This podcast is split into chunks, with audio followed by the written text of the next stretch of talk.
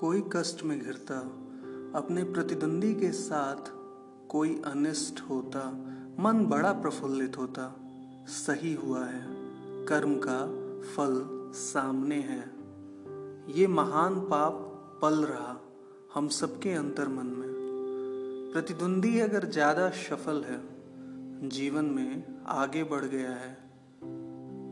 ईर्ष्या अपने चरम पर होती, ये महान पाप पल रहा है।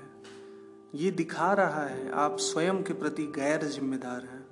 आप स्वयं के सुधार में समय नहीं दे रहे कोताही कर रहे दोष आप में है। किंतु इसका पटाक्षेप कैसे हो? कैसे इससे निवृत्ति हो?